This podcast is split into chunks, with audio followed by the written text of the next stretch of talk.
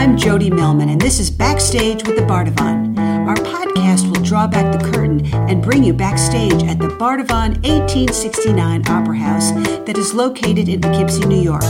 For more than 150 years, notables such as Mark Twain, Frank Sinatra, James Earl Jones, Mary Tyler Moore, Santana, Aretha Franklin, and John Legend have graced its stage. Today, my very special guest is legendary American singer songwriter Machan Taylor. Having toured internationally with Pink Floyd, Foreigner, Sting, and Government Mule, Machan has established herself as a woman who's passionate about singing, songwriting, the music business, teaching, and producing.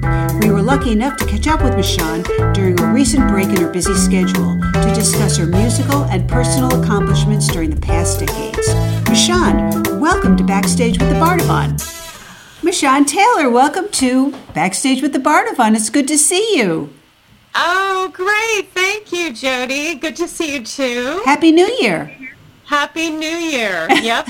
Here we go again. I know. Here we go again. Um, you know, when I was getting ready for our interview, I got to watch a lot of YouTube videos of you. And um, uh, do you want to start with the past or you want to start with the most recent first? you can start anywhere you want. okay. Well, first, um, I'm going to start at the present and go backwards because I really liked uh, the Babylon uh, video oh. that you made with your husband, Danny Lewis.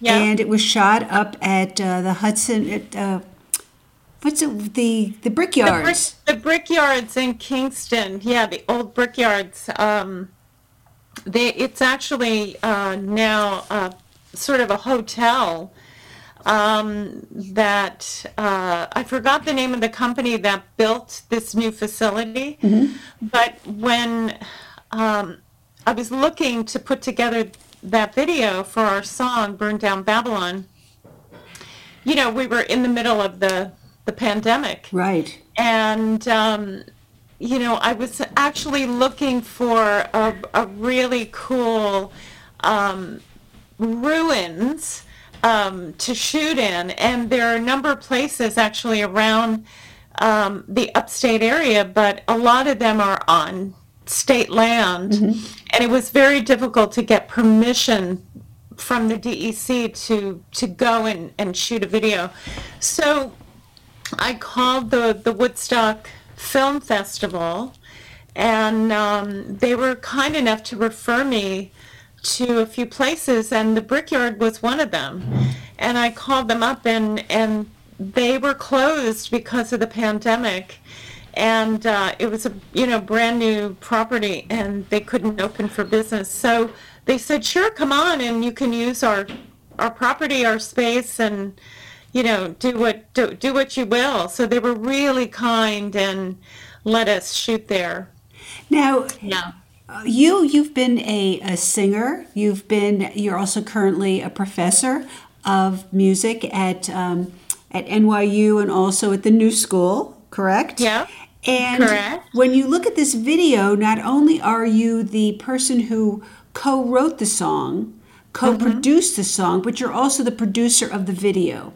So for yes. those of you who haven't seen it, first of all, you have to see it because it's really fantastic. But tell me a little bit about the story behind it because it's so intriguing and it seems so relevant to what's going on in the world today. Yeah, well, thank you. Yeah, um, you know, when when Danny and I started writing the the song, which was sort of in in the summer um, of uh, gosh, I'm losing track of time. Was it 2020? 2020, I think, yeah. right? I mean, you know, as we've spoken before, it's like we're living in the movie Groundhog Day. Right, you know, exactly. During, during this pandemic. But yeah, so so there were, you know, a lot of really um, controversial things happening at the time. Trump was president, um, you know, the Black Lives Matter movement was on fire, and and literally the world was on fire mm. in in many ways with protests going on and climate change issues. Um, riots, uh, you know, just so much upheaval happening in the world when we were writing this song. And so I really wanted to find a way because I wrote, I basically wrote the melody and lyrics. Um, you know, Danny kind of helped me flush it out at the end, but I kind of came up with the concept. And um, I wanted to talk about what was going on in the world, but not in a literal sense. Mm-hmm. So I kind of, you know, hearkened back to history. It, when you look at the lyrics of "Burn Down Babylon," it's it's very um, metaphorical and symbolic, but it's not literal. Not literally talking about Trump or talking right. about climate change or talking about the pandemic, but it's it's all in there and um, so the, I wanted the video to to be reflective of that. So it's a very editorial video. You know, there's a lot of stock footage that's cut in uh, in between our little live performance stuff because it's just Danny and I. You know, we don't have. we don't have a band. you know, it's really just us. So, um, yeah, so there's a lot of editorial footage that's cut in to kind of reflect uh, the story, you know, of the lyrics of the song. Now, when you teach songwriting to your students, what type of do you do you uh, teach them to be metaphorical? Do you you know, what technique do you use in order to, to have them bring out their feelings and what they want to express? Yeah, I think, you know, I think for anybody that teaches songwriting, um, you know, the, the great Pat Pattison out of Berklee, um, who, and Jack Perricone out of Berklee College, they're both retired now, but um, they were kind of pioneers in the whole world of, of teaching songwriting. And the most important thing, and I think the thread that's taught uh, and the important point that's taught in any kind of songwriting class is um, show your audience, don't just tell. Mm-hmm. So it's really about how do you bring alive um, in your language, in your lyrics, and I'm sure that's true in, in most writing, is that you really want to bring the imagery alive um, to your piece, you know, whatever it is you're mm-hmm. talking about, right? So, I mean, you're a writer, mm-hmm. so you right. know this too. Yes, show um, don't tell. right, show don't tell. So it's really about how how do you really dig down deep into your idea um, and really uh, share that idea with your audience in a way that um, may, may be more universally communicable, right? Mm-hmm. Um, you don't want it to just be your own story and your own uh, your own little world. You want to be able to share it with your audience. So how do you bring it alive? So I think that's key. Show don't tell. what are what do you find your students are writing about? What's what oh topics goodness. are they covering? Yeah, I'm curious. It's all it's all over the place. It's um, you know there are there are those of course that are writing really um, entertaining pop songs. So it's so you know, of course, the universal subject is love always. Right, right. Relationships, love. Um, and and it and it runs the gamut. It could be very superficial, kind of party style songs, or it could be really about heartbreak and how, you know, when you think about college age students, you know, that's such a tender time in life um, when you know I know for me as a young woman, you know, it was such a heavy thing yes, to, be, right. to be in a relationship with a guy. And it was like, it was the end of the world if you had a breakup, you know. So, um, yeah, so there's love songs, but there's also, um, you know, now a lot of kids that are talking about gender identity and their place in the world and how they fit in because there's a lot of a lot of kids that don't feel like there's a place for them in this in this time you know mm-hmm. how to fit in and there's a lot of conversation about um, cultural identity in in america how does that work now? Um, and and you know, there's so many topics, climate change, you know, and the future. A lot of you know college students feel very depressed about uh, what the future means to them on this planet. Right. And that's a very big concern. So, yeah, it, the topics run the gamut, and it's really um, wonderful for me as a teacher to see what it is that they're thinking about and talking about now amongst themselves. Um, and in a, in a language that is different than my generation. And that's a really good segue back to looking at your accomplishments over the years. I mean, you started uh, singing, and I mean, you left school when you were 16 and you immersed yourself in the music industry. Uh, Yeah. you know, I mean, you traveled with Glenn Miller and you've worked with everybody from Pink Floyd. You were with is it Hiroshima or Hiroshima? It's like tomato, tomato. Okay. You know? you know, Aretha Franklin and Billy Joel. I mean, you've really, and James Taylor, George Benson, you've really worked with the greats. And so you've been able to put, it seems like, music history and songwriting into a unique perspective. What can you hmm. tell me about songwriting then that you see, about the songs you were singing with Pink Floyd as compared to what you see these kids doing now? That's a really good question. Um, well, obviously, art, any kind of art, whether it's songwriting or painting or writing, um, it's reflective of the times. So the times, you know, in my life when I was touring, for instance, with Pink Floyd, so that was the 80s.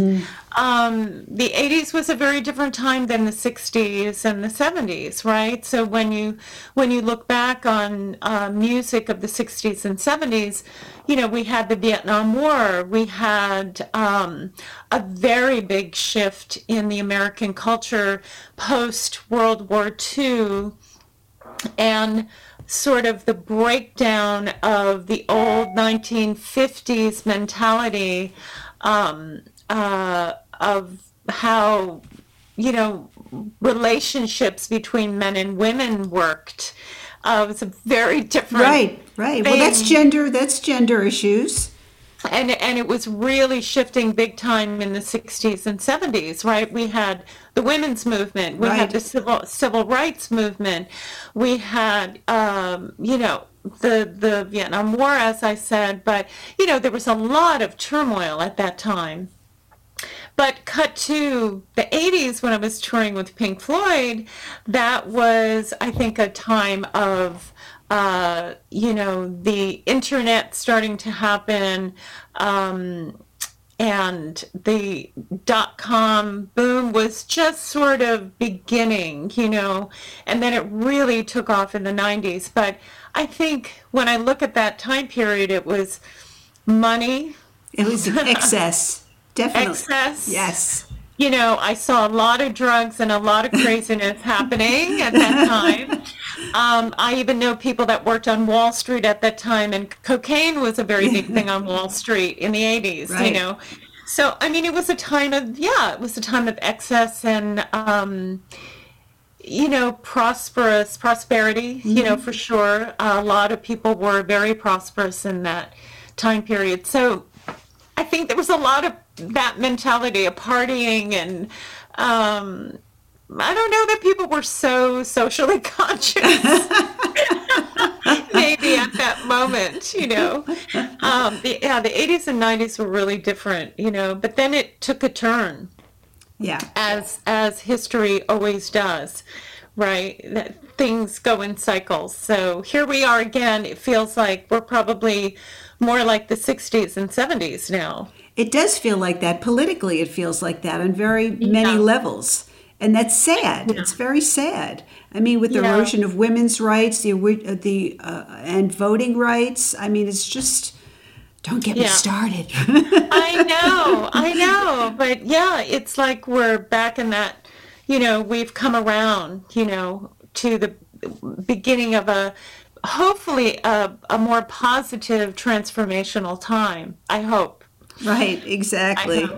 yeah So, also over over your work history, you've written compositions that have been on television, and uh, like, can you give me an example? And that's been used um, on movies and TV shows. Yeah, I you know Let's I name drop a little here, girl. Come on. well, um, yeah, I I've been writing. I mean, now I'm not doing so much of this type of writing because my teaching schedule is so crazy. But um, in 1994, 95, I started writing for a company called Sonoton, which is a music library company and I have a, a friend who is a writing partner that I've done a lot of stuff with over the years. His name is Steve Gabori, and he has a, a studio in New York City. And, we wrote a number of projects for Sonoton. And a lot of that stuff um, is primarily instrumental. There is some vocal stuff too, but we've had you know, a lot of stuff used on Oprah when she was when she had her TV show, um, and a lot of daytime TV stuff, um, TV, movie, radio commercials. Um, uh, I had a couple of pieces that were used. One was used in um, American Beauty, uh, which was an amazing film. It was an amazing film. Yeah, Alan really Ball, yeah. in incredible film. So, um, and then also not too long ago, we had a piece that was in Boyhood, which was a Golden Globe winning film An Oscar nominated film. and Oscar nominated. Yeah, exactly. So we had a little piece in that too. So, yeah, we've had our, our share of some notable placements.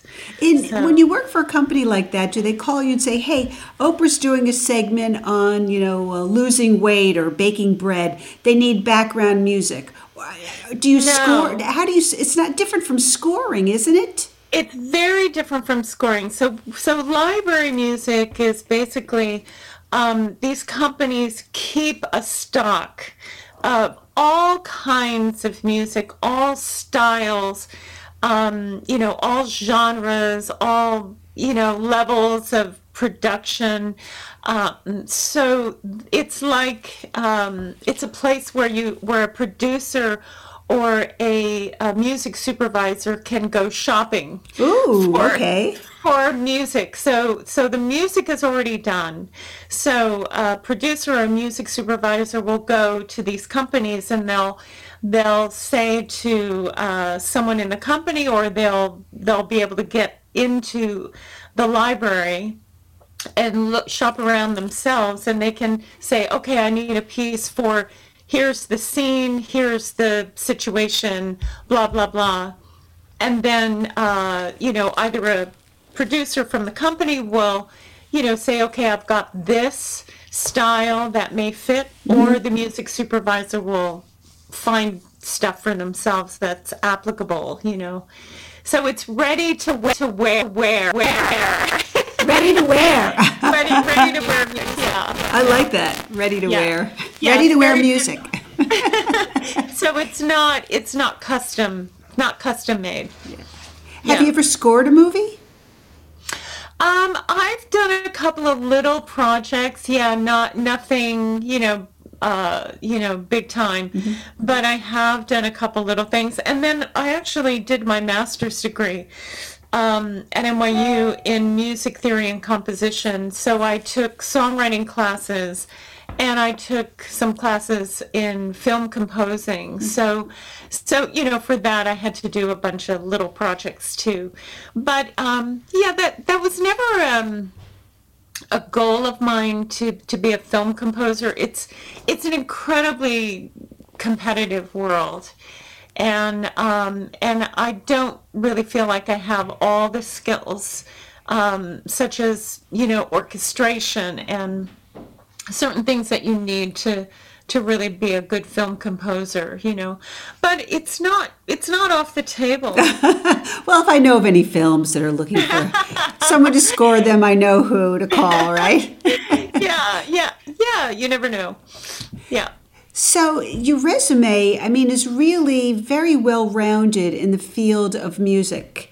And I was wondering when you were on tour if there were any venues that were really exciting to play.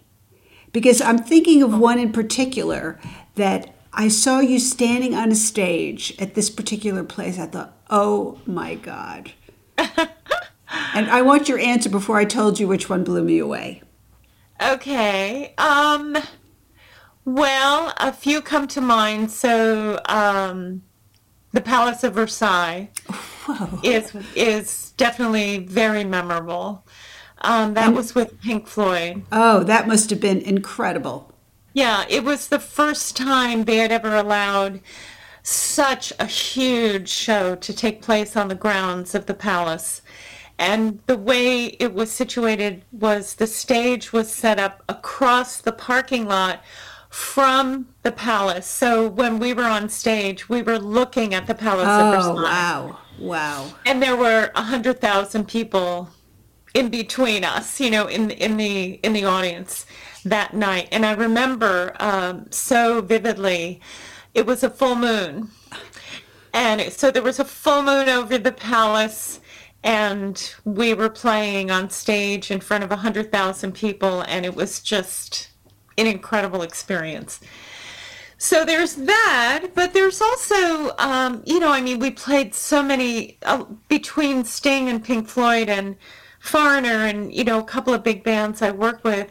You know, we all we played stadiums and arenas and also theaters in some cases. So I do remember playing the Royal Albert Hall That was what I was thinking of. with Sting, and that was also very memorable. It's a beautiful venue, and we played nine straight shows there, Wow.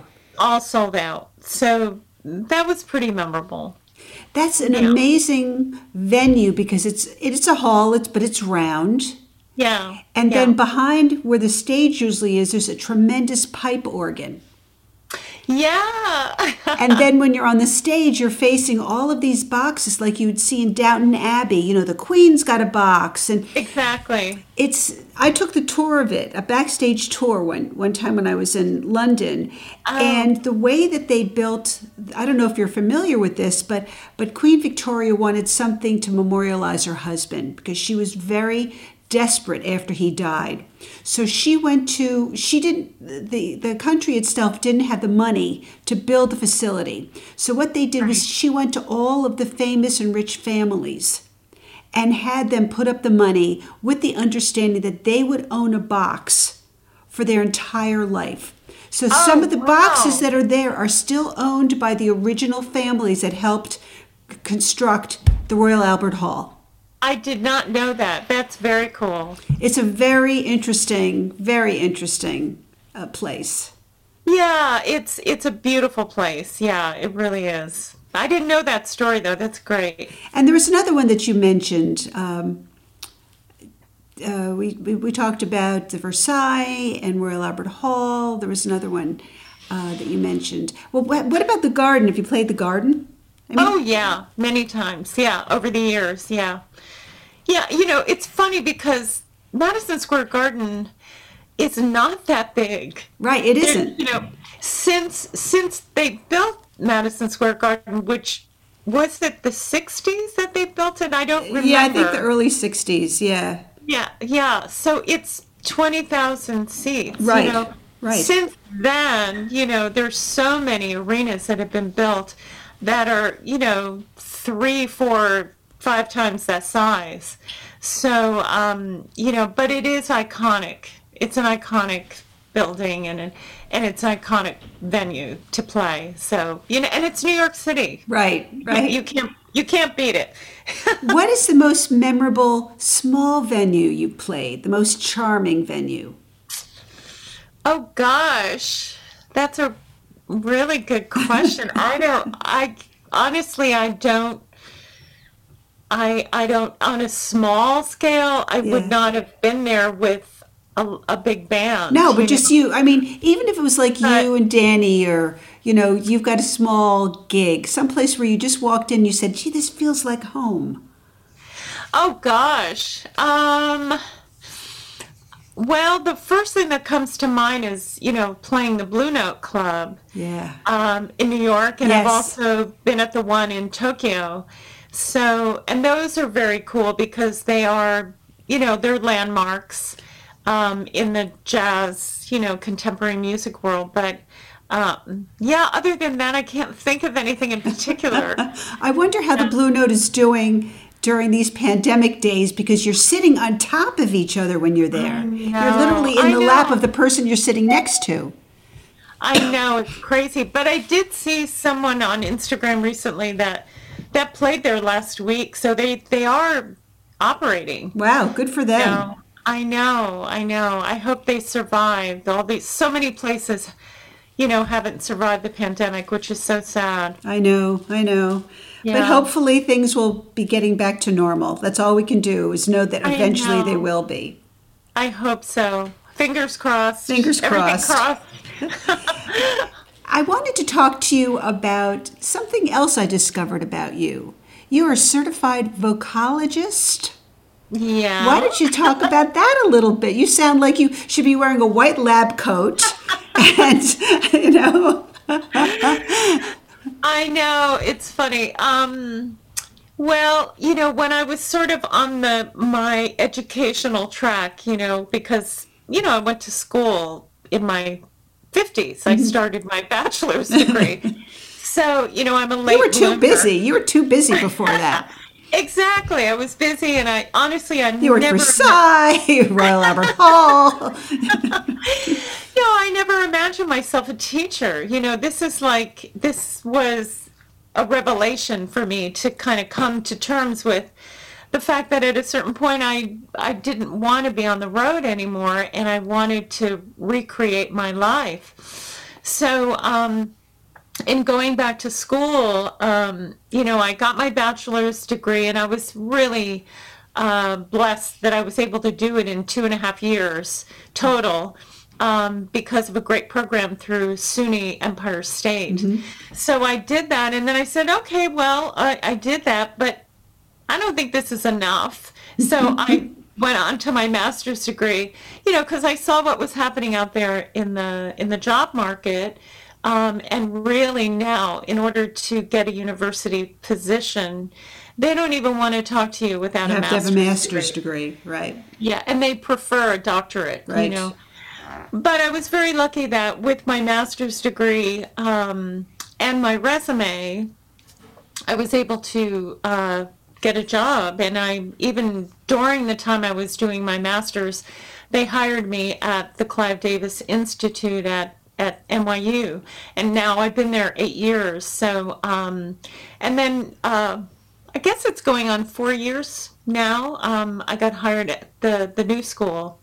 So those are my two go-to places, and, and between them, I'm insanely busy, which I'm very grateful for.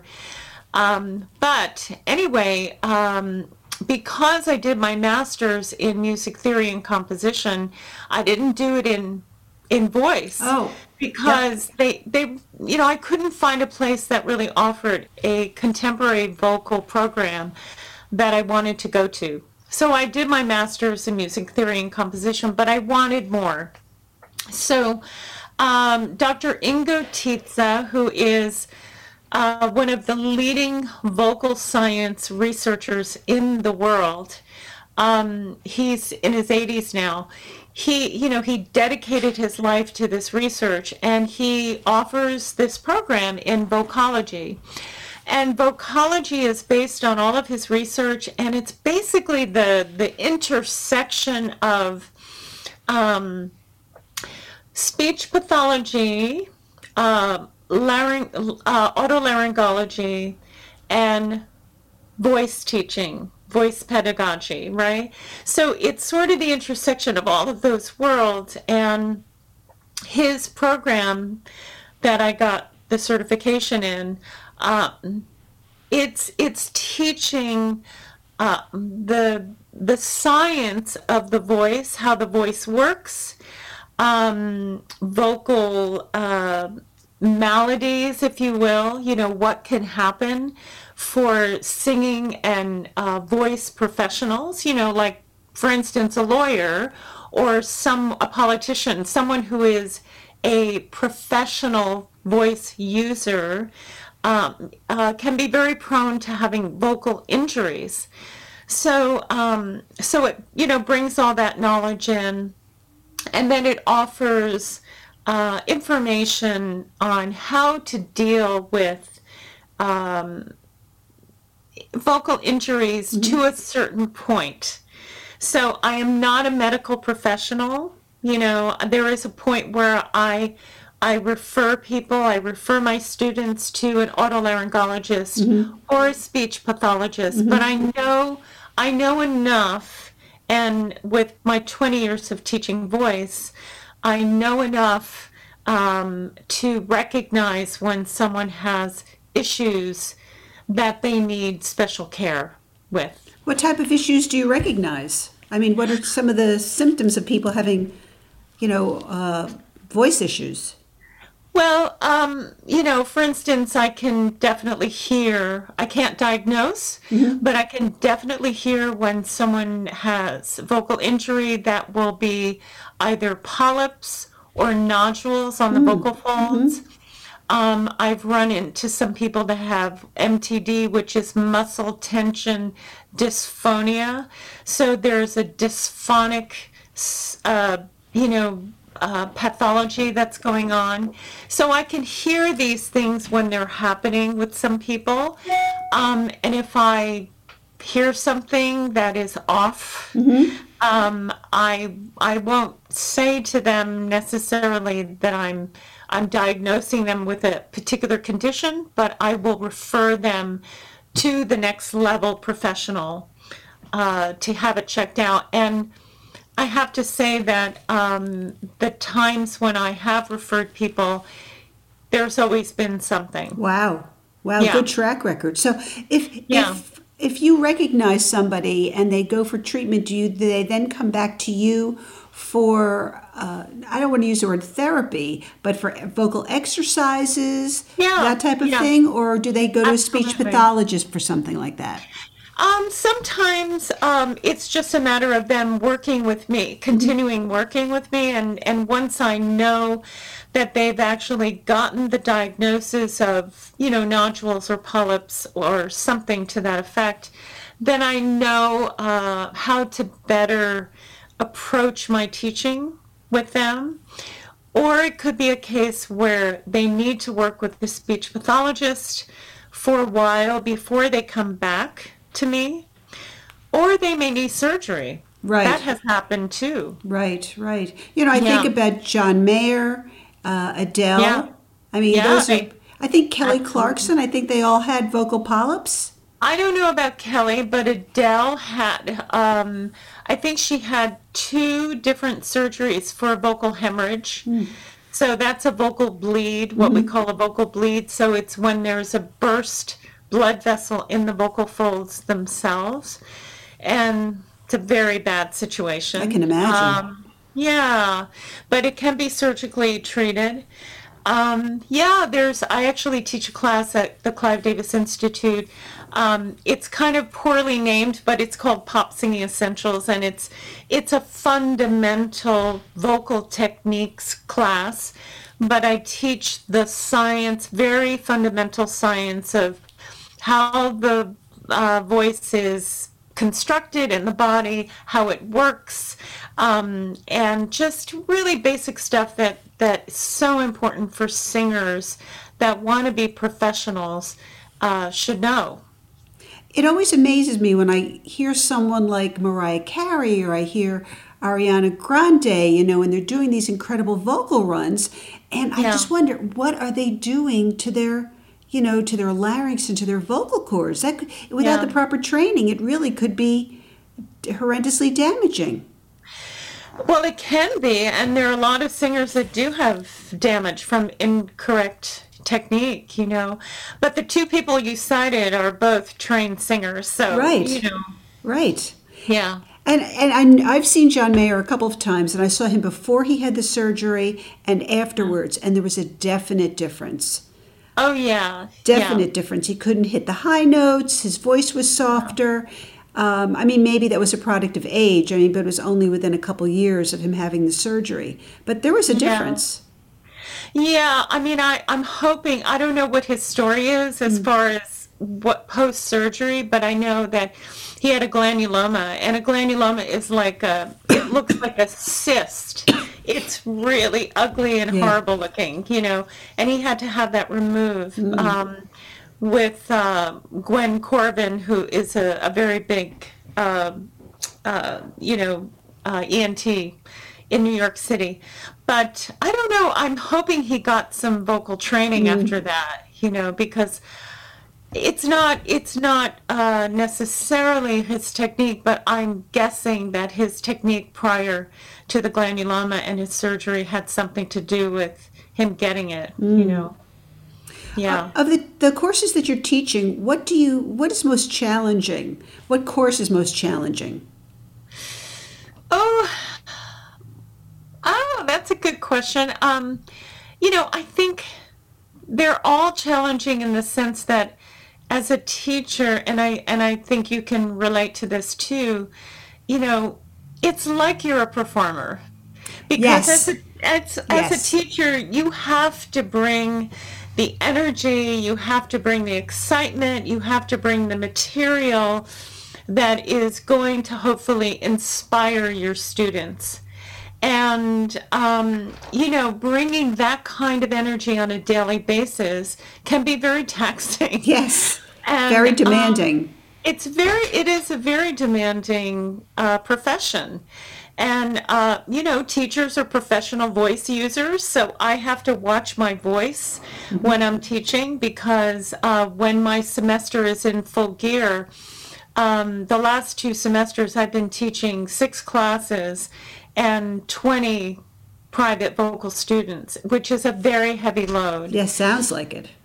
Yeah, so my the, my spring semester is going to be pretty similar, but um, yeah, I have to be mindful of my health, mindful of my voice, and keeping my you know energy um, to a place where I can bring the enthusiasm and the ins hopefully inspiration, you know, to all my students. So in that way, I think they're all challenging, but. Um, but I think the the the newest class that I took on at the new school, which is called the Whole Human Artist, um, is a very interesting class, and that has been um, pretty challenging because it's considered a liberal arts course, and it's part of the core curriculum.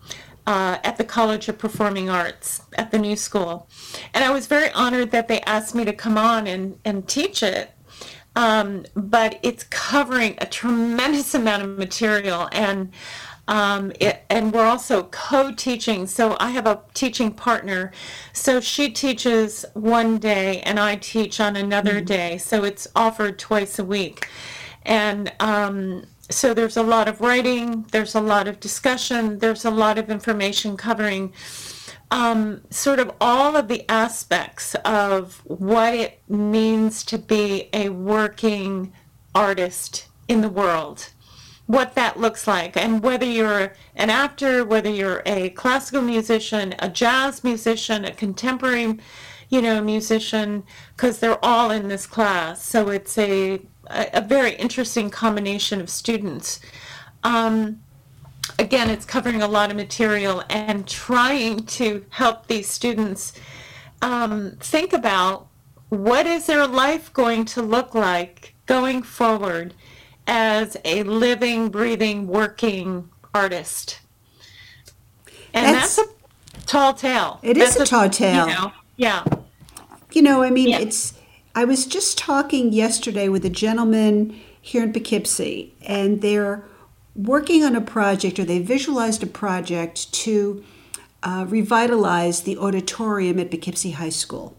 And we were talking about that because apparently the sound system doesn't work. I mean, just everything, nothing works in the auditorium. And part of the reason they wanted to to do the renovations was because they're looking at career paths for students now. And they're recognizing that the artistic life is a viable career path for students. Yeah. And that's a uh, that's a transition into exactly what you're talking about. Absolutely. Yeah, it, it should be taken seriously. Definitely. Um, yes. And, you know, even though unfortunately in America we don't have a government that that supports artists, you That's know, true. Uh, on a, a, maybe they do on a limited basis if you can get a grant or something, you know.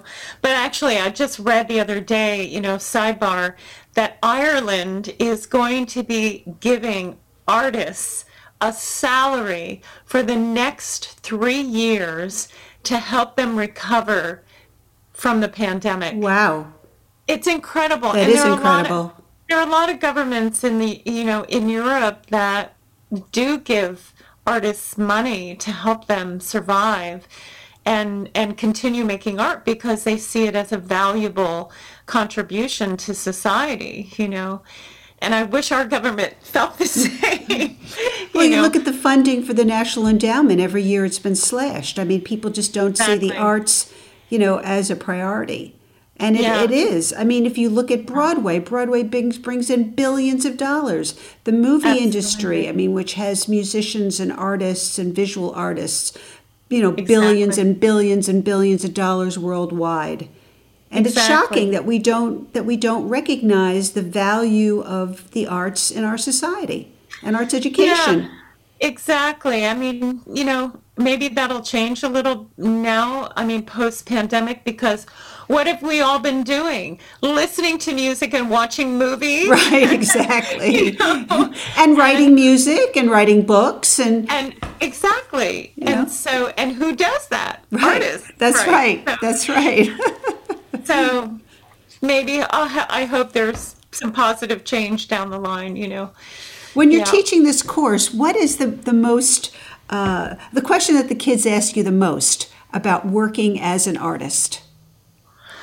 Oh God, um, you know it's all over the place, and it really depends on who's asking the question. But you know, obviously, for me, a lot of singers and um, songwriters and musicians will say, "Well, how do you make a living? Right. You know, how, how, do you figure that out? You, You see that restaurant over there? You become a waitress or a waiter. well, that could be part of it in the beginning, for sure. You know, I mean, I was tremendously lucky, you know, because the time that I was, you know, up and coming, um, you know, and Danny and I talk about this all the time, you know, in the, when we were coming up, there were so many clubs at, because the drinking age was 18. Right, right. So, so there were so many clubs with live music that paid for musicians to play, and um, so we came up in that training ground. It was such a great way to learn your craft, you know. And now it's so different. Now it's about social media, it's about YouTube and SoundCloud, and you know, artists have to understand the territory of the digital world. Mm. So it's very different for kids up and coming now, but they've also grown up with technology, so they're much more adept at, or adept, I should say, at adapting to the digital world. So yeah, it's just a different approach, mm-hmm. you know. Well, speaking of um, digital world and music, um, someone that we both mutually know, um, who's quite famous, passed away this weekend, and that was Michael Lang. Oh, I know. I know, and you and I had the pleasure of meeting him. I don't know if you remember that. We were talking to him about the possibility of creating the Woodstock School of Music, and that Yeah. was four or five years ago. Yes, quite had- a while ago. Had you had you met Michael before that, or did were you meeting him for the first time like I was? No, I had met him before. I'm trying to remember if it was at Mountain Jam, maybe, or somewhere in Woodstock. But also, you know, Danny knew Michael Lang from when Michael managed Joe Cocker back in the day. Right. and and Danny toured with Joe Cocker in the 80s, Right. you know. So Danny had a long relationship with him. Uh, so, but yeah, I mean, he was so he was so sweet, and he had that Cheshire cat smile. yes. You know, um, I mean, you just look at any picture of him, it, and at any point in his life, and he had that impish. grin. It was he was impish grin. yes, with that Yeah. gorgeous curly hair. No matter what age he was, he had that gorgeous Yeah. curly hair, and he was always full of ideas. I mean, here is a guy who you know made his mark when he was in his twenties with Woodstock. Incredible. And yeah, then- and he changed the music business. He, He definitely it. did. Yeah, he was such an innovator and and brilliant and a, a very good businessman. Obviously, Yes, yes, and he will be sorely missed. I know, I know, so sad, sad for him and his family. and- Yes. and and because he, was still so young, really. I mean, now as I'm getting older, Yes. you know, seventy-seven is not that old. No, it is. It was just like, whoa. I saw it on the news. I think it was Saturday or Sunday night. There was a runner, you know, on the bottom of the news, Michael Lang, 77. I was like, oh my God. But then I saw that he'd been ill for quite a while. Yeah, he was was. I I know. I know some people that that knew him quite well, and yeah, he had been he had been ill for a while, and I'm I'm sorry to hear that he kind of suffered, you know, at the end. Well, speaking of large festivals, um, Yeah. you've played a few fe- large festivals like Farm Aid. Oh, oh, with Foreigner back in the day, you Yeah, saw that video. yeah. Let's talk about that. I mean, that's incredible. You or did you organize the the uh, choir? Is that what you did? Yeah, you know, that was my gig. You know, I and it, when I look back at that time period, it's like, oh my God, how in the world did I pull that off? Because I was in my 20s. I had absolutely no idea what I was doing. But um, I had, prior to that gig, I had done a stint as a production assistant on the Jackson Victory Tour and that was kind of a fluke too. In 1984, you know, the Jackson brothers were doing the Victory Tour, and a friend of mine was working as a production manager at Giant Stadium. And he called me. I was living in New York City, and he called me and he said, What are you doing? I said, Right now, um, I'm in between jobs. I don't know. And he said, Well, why don't you come work at Giant Stadium for the week and be an assistant? I said, Okay. And so I Sure. did. Yeah, whatever. I'm, It's only I down the mean, road, sure. yeah, I need to make some money. So okay, so I did, and and I, long story short, I ended up doing the whole tour, which was six months, and I, you know, one thing leads to another always in business, and whether it's music or any business. So I was so happy that I took that job because that led me to, um, and I'm trying to remember if this is the right order of, of, of events because it's so long ago now, but that led me to doing a gig with Pat Benatar because the production manager recommended me.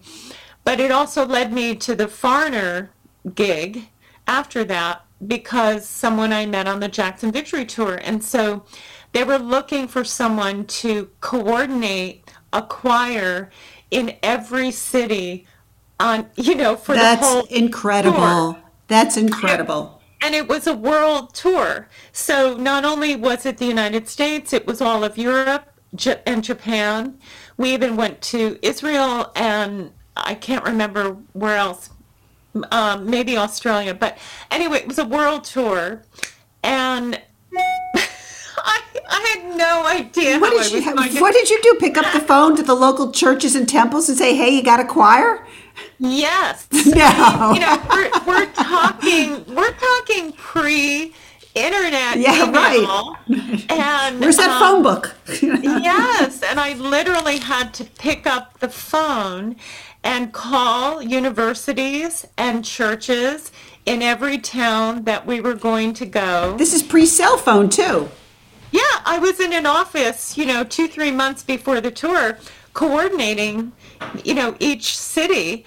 And when I was on, when we were on tour, I was still, you know, preparing for the next few months coming up. And then I remember I was mailing, you know, snail mail, tape, cassette tape of the of the song, and then the chart of the music. You know, it was so it was crazy. I don't know how I pulled it off, honestly.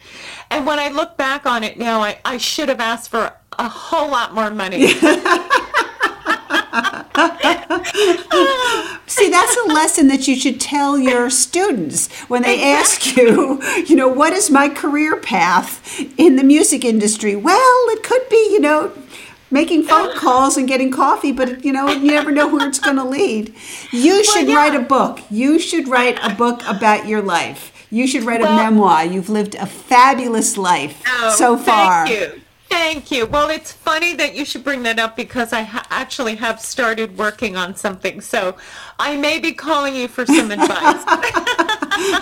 because you have these i mean you just have these really incredible um, interplay between you know back the backstage the front stage the traveling the world. I mean very few people have have walked in your shoes and it's fabulous. You're a self-made thank woman.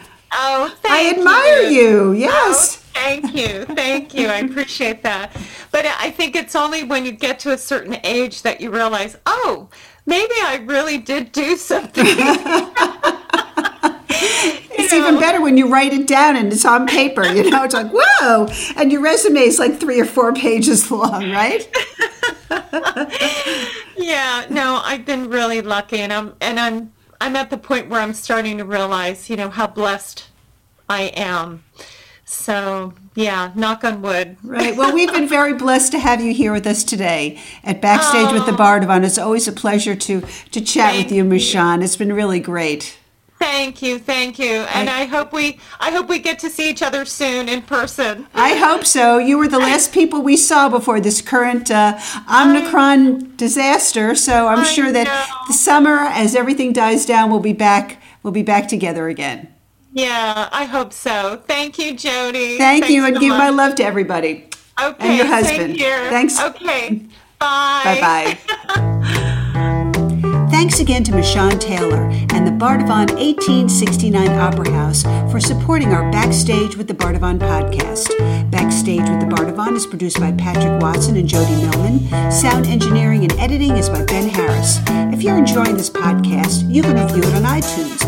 And don't forget to follow us on Facebook at Backstage with the Bardavon. Thanks again for listening and see you next time, Backstage with the Bardavon.